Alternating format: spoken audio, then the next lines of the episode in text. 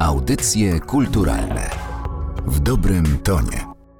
Przy mikrofonie Martyna Matwiejuk. W dzisiejszej audycji zapraszamy na trzeci Międzynarodowy Festiwal Muzyki Europy Środkowo-Wschodniej Eufonie. Za nami dwie bardzo udane odsłony festiwalu, rok 2018-2019, a później ta trudna data, tak dla artystów, jak i organizatorów oraz publiczności spragnionej muzyki. Festiwal nie mógł się odbyć ze względu na pandemię. W tym roku na szczęście wracamy. O organizacji tego święta muzyki mówi dyrektor festiwalu profesor Rafał Wiśniewski. Zacząłbym od właśnie tego trudnego roku 2020. Nie mówię, że, że teraz jest wyjątkowo lepiej i że jestem pełen zadowolenia bo widzę też pewnego rodzaju ograniczenia, ale ten 2020 rok był o tyle trudny, że jedna z najtrudniejszych decyzji było odwołanie prawie przed dzień festiwalu Eufonie i to muszę powiedzieć, że z takim wielkim smutkiem to to zrobiłem, ponieważ do ostatniej chwili jeszcze zastanawialiśmy się, żeby próbować zatrzymać. W jakiejś tej formule ratować ten festiwal, ale pandemia po prostu to uniemożliwiła. I ten warunek podstawowy, jaki jest bezpieczeństwo artystów, publiczności i osób, które są odpowiedzialne za produkcję, on przeważył, że festiwal się nie odbył. To jest chyba taka nadrzędna rzecz, żeby w tym roku festiwal po prostu się odbył. Natomiast szukać też rozwiązań, które zostały wypracowane i zintensyfikowane w zeszłym roku, mianowicie rozwiązań związanych ze streamingiem, żeby część e, działań odbyła się z udziałem publiczności, większość koncertów, żeby była streamingowana, czyli takie rozwiązanie o charakterze hybrydowym. Motywem przewodnim tegorocznej odsłony będzie romantyzm w Europie Środkowo-Wschodniej, epoka szczególna w historii muzyki, mówi doktor habilitowana Beata Bolesławska-Lewandowska, członkini Rady Programowej Festiwalu Eufonie. Romantyzm to chyba jest taka epoka, którą każdy z nas jakoś tam lubi i na pewno większość melomanów ma w muzyce romantycznej swoje ulubione utwory, ulubionych kompozytorów. To na pewno muzyka, która kojarzy się z liryzmem, z pięknem brzmienia, z, z szeroką melodią, frazą. Był to rzeczywiście szczególny okres w muzyce, no my chcemy, ponieważ jesteśmy Festiwalem Muzyki Środkowoeuropejskiej, chcemy przyjrzeć się tym wątkom romantycznym w muzyce naszego regionu. I tutaj od razu powiem, że nie chodzi nam tylko o ten romantyzm, taki stricte romantyzm, czyli XIX wiek, ale chcemy przyjrzeć się również w tych programach naszych koncertów, które przygotowaliśmy, również reinterpretacjom romantyzmu, czy też wątkom romantycznym pojawiającym się w muzyce późniejszej, XX, może początku XXI wieku nawet. Stąd obok e, twórców typowo romantycznych, romantycznych jak Edward Grieg, Jean Sibelius czy Anton Dvorak, by wymienić tylko kilku, czy Ferenc Liszt, pojawią się twórcy uznawani często za tak zwanych nowych romantyków, czy też po prostu twórców sięgających w swej muzyce do pewnych choćby elementów uznawanych za romantyczne. Tutaj mam na myśli takich kompozytorów jak Giorgi Ligeti, jak Gia Cancelli, jak Krzysztof Penderecki, czy Paweł Szymański, którego wykonanie nowego koncertu fletowego będzie również w programie jednego z naszych koncertów. To jest festiwal, który mówi tak: każdy z nas trochę inaczej patrzy na ten świat. Każdy z nas ma różne doświadczenia. Każdy z nas przeżywał swoiste, bym powiedział, uniesienia romantyczne, które niesie piękna literatura, sztuka, poezja i muzyka. I to jest miejsce, w których możemy wymienić się swoistymi doświadczeniami. Zaryzykujmy. Ja to powtarzam od początku idei tego festiwalu, że osoby, które słuchają danego nurtu muzycznego, żeby trochę zaryzykowały i żeby po prostu wybrały się na inne koncerty myślę, że to ryzyko jest warte poniesienia przez publiczność, bo to może tylko po prostu poszerzyć nasze horyzonty. I tak jest trochę, jeśli chodzi o ideę romantyczną, że to jest swoiste jakby poszukiwanie. Zeszły rok był w jednej przynajmniej takiej części, bym znalazł rzeczy pozytywne. I jedną z głównych pozytywnych kwestii, którą należy podnieść, to nagroda Grupy Wyszehradzkiej, które Narodowe Centrum Kultury otrzymało.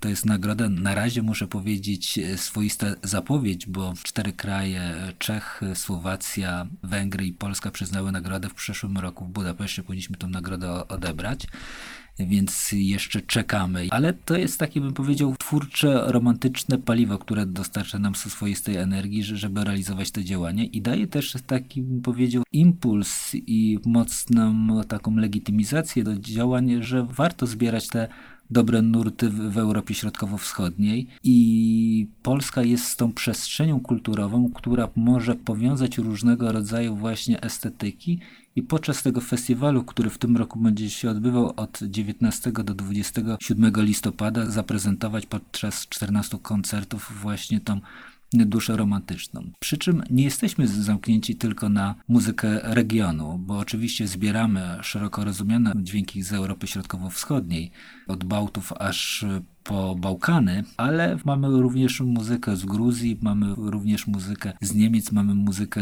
ze Stanów Zjednoczonych, więc artyści, którzy występują i chcą opowiadać ten romantyzm, oni są trochę ambasadorami i piewcami takiej romantycznej nadziei do tego, że po prostu te sale w końcu będą pełne. W ogóle szalenie podoba mi się idea festiwalu. Bożena Bujnicka, sopranistka, która wystąpi podczas koncertu inauguracyjnego to, że on się odwołuje do tych tradycji wspólnoty regionalnej krajów Europy Środkowo-Wschodniej, od Bałkanów po kraje bałtyckie, tak, czy nawet Skandynawię. I przy natłoku no, niezwykle łatwo dostępnej muzyki krajów zachodnich, eufonie przybliżają tę muzykę mniej oczywistą, a z drugiej strony czemu nie jest to dla nas takie oczywiste, by jednoczyć się z krajami tak zwanego Międzymorza, więc bardzo się cieszę, że będę miała możliwość wziąć udział w tym znaczącym festiwalu. Od czego zaczynamy? 19 listopada rozpoczynamy tegoroczną edycję festiwalu Eufonie. Na estradzie usłyszymy Orkiestrę Sinfonia Warszawia i Chór Filharmonii Narodowej, czwórkę znakomitych solistów. Będzie to Bożena Bujnicka, Urszula Kryger, Karol Kozłowski i Wojciech Gerlach, a koncert poprowadzi dyrygent węgierski Zsolt Nocz i to ma tutaj specjalne znaczenie, dlatego że będzie to koncert muzyki węgierskiej, muzyki, w której usłyszymy Symphonic Minutes Ernsta von Donahy, walc Mephisto numer 1 Ferenca Lista, a po przerwie Żoltana Kodaja Tedeum, utwór wokalno-instrumentalny, nieczęsto wykonywany, więc myślę, że będzie to wielka gratka dla naszej publiczności i, i tak jak mówię, w znakomitym wykonaniu i pod ręką wybitnego węgierskiego dyrygenta. Jeszcze nie miałam okazji pracować z panem dyrygentem. Wiem, że jest bardzo aktywny i ma na swoim koncie kilkaset premier i wiele nagrań płytowych i na pewno jest to dla mnie duży zaszczyt wziąć udział w tym koncercie inauguracyjnym w takiej obsadzie i filharmonii. Natomiast jeśli chodzi o solistów, to mieliśmy już okazję się spotkać. Co prawda jeszcze nigdy wszyscy razem. Panią Urszulę Kryger jeszcze znam z, z czasów studiów, bo jest po prostu fantastyczną nie tylko śpiewaczką, ale pedagogiem i uczy w całej Polsce i pamiętam, że przyjeżdżała na Uniwersytet Muzyczny w Warszawie e, na kursy mistrzowskie, więc faktycznie jest to dla mnie duży zaszczyt, żebyśmy po prostu teraz występowały razem.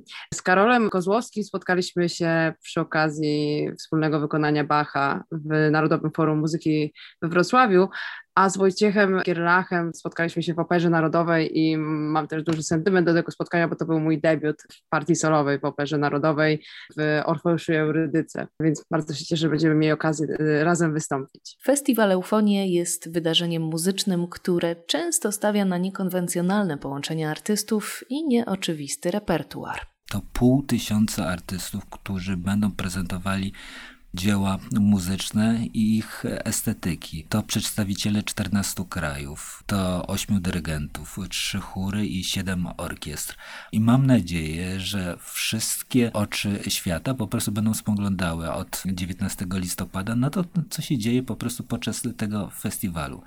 Bo znaleźć pomysł na festiwal to nie jest prosta sprawa. Ktoś by powiedział, no trzeba po prostu mieć pewną ideę, trzeba zaprosić artystów, publiczność i bym powiedział, no to trochę jest jak z różnymi rzeczami. Niby człowiek wie, jak to zrobić, ale naprawdę to w większości przypadków nie zawsze to wychodzi, jakbyśmy sobie życzyli. A jednak eufonia, która pokazuje, że muzyka o różnych korzeniach może znaleźć się w jednym miejscu, znaczy w Warszawie, czy w tym przypadku w miejscu bez miejsca, czyli w internecie, bo trudno powiedzieć, że internet ma jakieś miejsce, to myślę, że to jest swoista ciekawostka. Muzyka klasyczna, folk, jazz, muzyka elektroniczna.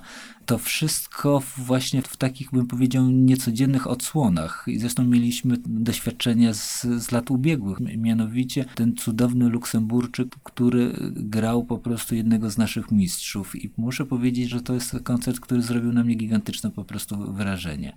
Przestrzeń, w której odbywają się koncerty, no Tomasz Konieczny, która będzie jedną z gwiazd również tego festiwalu, szukamy takiego miejsca, żeby jego repertuar połączyć również z pewną przestrzenią e, architektoniczną. To znaczy właśnie, że ta przestrzeń kulturowa wypełnia przestrzeń miejską ważnych instytucji kultury. Nie chciałbym dzisiaj zdradzać, które to będzie miejsce, ale na pewno jest to miejsce, które bezpośrednio koresponduje z twórczością, która zostaje zaprezentowana przez artystę. Ja na pewno mam szczególny e, sentyment, powiedziałabym, do koncertu finałowego, w którym usłyszymy symfonię wigilijną Krzysztofa Pendereckiego. Jest to jego druga symfonia, utwór rzeczywiście uznawany w twórczości tego kompozytora za taki, jak to e, muzykolog Mieczysław Tomaszewski napisał, taką symfonię retrowersywną, czyli właśnie spoglądającą wstecz, utrzymaną bodaj najbardziej z jego kompozycji w takim stylu właśnie powiedzmy romantycznym, romantyzującym, więc no nie mogło jej tutaj zabraknąć. A zestawimy ją w tym koncercie z, ze znanym i cenionym utworem kompozytora gruzińskiego, niemalże rówieśnika Pendereckiego, mianowicie będzie to Morning Prayers Guy Cancelego, a całość zwieńczymy już stricte romantycznym. Jednym z najpiękniejszych koncertów romantycznych będzie to koncert fortepianowy Edwarda Griga. Tu serdecznie zapraszam, bo myślę, że to zestawienie właśnie pokazujące ten romantyzm XIX-wieczny z tymi reinterpretacjami kompozytorów późno XX-wiecznych będzie niezwykle ciekawy. Drugim takim koncertem, o którym też chciałabym wspomnieć, będzie dla odmiany koncert kameralny, koncert kwartetu śląskiego, który wykona najpierw w pierwszej części jedną z kompozycji Giorgi Ligetiego oraz audycję szóstą naszego Andrzeja Krzanowskiego, kompozytora właśnie zaliczanego do nurtu tak zwanego nowego romantyzmu, rówieśnika Eugeniusza Knapika i Aleksandra Lasonia, czyli przedstawiciela tak zwanego pokolenia 1951 twórców, którzy właśnie w połowie lat 70. zadebiutowali na scenie muzyki polskiej i wprowadzili nową jakość po awangardzie, właśnie zaczęli przywracać liryzm, melodię i takie elementy, których ta muzyka awangardowa nie ceniła, nie lubiła. Także to będzie audycja szósta Andrzeja Krzanowskiego z udziałem sopranistki Joanny Freszel, a w zwieńczeniu tego koncertu Kwartetu Śląskiego usłyszymy no, perełkę muzyki romantycznej polskiej, mianowicie kwintet fortepianowy Juliusza Zarębskiego i to też taka nasza idea łączenia muzyków z kolei. Kwartet Śląski wystąpi tutaj z pianistką czeską Wiktorią Bemową. Dziś rusza natomiast oficjalna strona tegorocznych eufonii, rusza także sprzedaż biletów na koncert otwierający festiwal. Podczas niego między innymi wspomniane Tedeum Żoltana Kodaja. O to, jaki to jest utwór z perspektywy solistki, pytamy Bożenę Bójnicką. Ja powiem po prostu genialnym. Ja jestem zachwycona, absolutnie zachwycona jestem tym utworem, więc bardzo się cieszę, że będę mogła wziąć w nim udział po tej stronie wykonawczej. Ma niesamowitą moc. Na wejście, trąbki, chór, czasem taka nieoczywista harmonia. Powiedziałabym nawet, że jest to muzyka bardzo filmowa, majestatyczna, a jednocześnie mam wrażenie bardzo przejrzysta, bo powiedzieć prosta to źle powiedzieć, ale forma owszem, wejście trąbek, chór, crescendo, subito piano, crescendo, kanon, a robi fenomenalne wrażenie i we mnie wyzwala jakąś taką niesamowitą moc, jakąś taką nową siłę, więc myślę, że to jest zaraźliwe i że wiele osób będzie miało takie właśnie odczucie. I ja mam też, przyznam się szczerze, ogromny sentyment do instrumentów dętych, a zwłaszcza do trąbek, więc bardzo się cieszę, że tutaj mają taką partię wręcz taką rycerską. Może dziwnie, ale mi się skojarzył z tą piękną rysunkową wersją Śpiącej Królewny Disneya, jak ten rycerz przedziera się przez te kujące krzaczyska, takie bohaterskie i ta wspinaczka dźwiękowa w górę, więc jako, że te Tedeum samo w sobie to ten wczesnochrześcijański hymn modlitewny, więc te wzniosłe wezwania, ta majestatyczność, no jest fantastycznie skomponowana z tekstem. I dla mnie osobiście Tedeum Kodaja jest tesyturowo wręcz idealne. Mocne góry, bardzo dużo gęstej średnicy, soczyste takie zejścia w dół, pełne śpiewanie, więc bardzo się cieszę, bo to jest jakiś taki mój konik. Na pewno wyzwaniem jest to piano, soprano trzymane na, na długich oddechach w miserere, ale efekt wejścia soprano na takiej poduszeczce dźwiękowej chóru jest wręcz mistyczne. Aż szkoda, że całość trwa jedynie 21 minut, a z drugiej strony zawsze lepszy jest ten niedosyt niż przesyt, więc myślę, że akurat. Zoltan Kodaj jest y, znany nie tylko jako kompozytor, ale także twórca nietypowej metody nauki śpiewu, która ma pomagać m.in. w prawidłowej intonacji. To tak zwany śpiew z ręką. I powiem szczerze, że z tą metodą spotkałam się już po zakończonych studiach. I niestety Mam wrażenie właśnie, że tej naszej edukacji muzycznej jakoś brakuje tych, nie chcę powiedzieć eksperymentalnych, bo można to tak odebrać, że ta metoda Kodaje jest dość eksperymentalna, ale właściwie wydaje mi się, że to połączenie z gestem, czyli coś takiego motorycznego, fizycznego jest jak najbardziej słuszne, a nie, że stoimy w jakiejś pozycji i już, albo siedzimy, więc jak zaczęłam zgłębiać ten temat, to boleję, boleję nad tą edukacją naszą muzyczną w Polsce, bo można narzekać, że jest mało lekcji, ale myślę, że tutaj nie, nie sęk w tym. Dla mnie przede wszystkim straszne jest to, że od razu się ocenia. Nadaje się nie nadaje się, stempluje się te dzieci. Spotkałam wielu dorosłych z takimi kompleksami z dzieciństwa, bo ktoś im kiedyś powiedział, że brzydko śpiewają i o właśnie się nie nadają. I oni już więcej w życiu nie próbowali śpiewać, bo myśleli, że się nie nadają, że to wstyd tworzyć buzię. I to jest naprawdę wiele przypadków. I z tego powodu osobiście bardzo lubię uczyć właśnie, żeby uwalniać tych wspaniałych ludzi z tego skrępowania do jakiejś takiej wolności, którą daje wydawanie z siebie dźwięku i jednoczenie się w tej harmonii z innymi, więc jestem przekonana, że to kształcenie słuchu powinno zaczynać się też od jakiegoś przydzielania uczniów do grup ze względu na ich predyspozycje i typy słuchu bo tych typów słuchu też jest bardzo dużo. Więc metoda Kodaja na pewno jest bardzo dużym krokiem i chciałabym, żeby była wprowadzana, bo myślę, że to byłoby bardzo budujące i żałuję, że w naszej edukacji muzycznej nie miałam się okazji z nią spotkać, bo za bardzo nie funkcjonuje. Kodaj stwierdził, że muzyka musi być dostępna dla wszystkich ludzi, zarówno dla dzieci, jak i dla dorosłych i absolutnie tak. Dlaczego nie? A swoją metodę nauczania, z tego co wiem, to oparł właśnie na rodzimym folklorze węgierskim, bo ta muzyka ludowa zawsze związana była z życiem, kulturą, religią, z przyrodą, więc tematów jest bardzo dużo i więc jest nam też jednocześnie bliska i nieskomplikowana, jest więc przystępna i to się też bardzo różni od stosowanej powszechnie w Polsce tej metody absolutnej i podobno w krótkim czasie można się nauczyć sprawnie czytać nuty, nawet bez wiedzy teoretycznej. I właśnie o czym Pani wspomniała, ona wykorzystuje tę fonogestykę, czyli właśnie to śpiewanie z ręką, że każdy dźwięk ma swój gest. I myślę, że jest to bardzo słuszne i ciekawe podejście. O każdym z kompozytorów prezentowanych w tym roku można by długo rozmawiać. My z pewnością w audycjach kulturalnych będziemy jeszcze przybliżać Państwu ich sylwetki. Dziś e, na zakończenie pytamy o to, co jest istotą festiwalu Eufonie to jest to, żeby spotkać się z żywą muzyką, spotkać się z innymi ludźmi, przeżywać te emocje, które są trochę nie do okiełznania, jak to z emocjami, ale żeby po prostu być i w pewnej przestrzeni po prostu wspólnie doświadczać czegoś przepięknego. Bo muzyka ma przede wszystkim wymiar społeczny, więc indywidualne oglądanie jest ważne, ale ważniejsze jest społeczne przeżywanie muzyki. Eufonie są wyjątkowym festiwalem z różnych względów.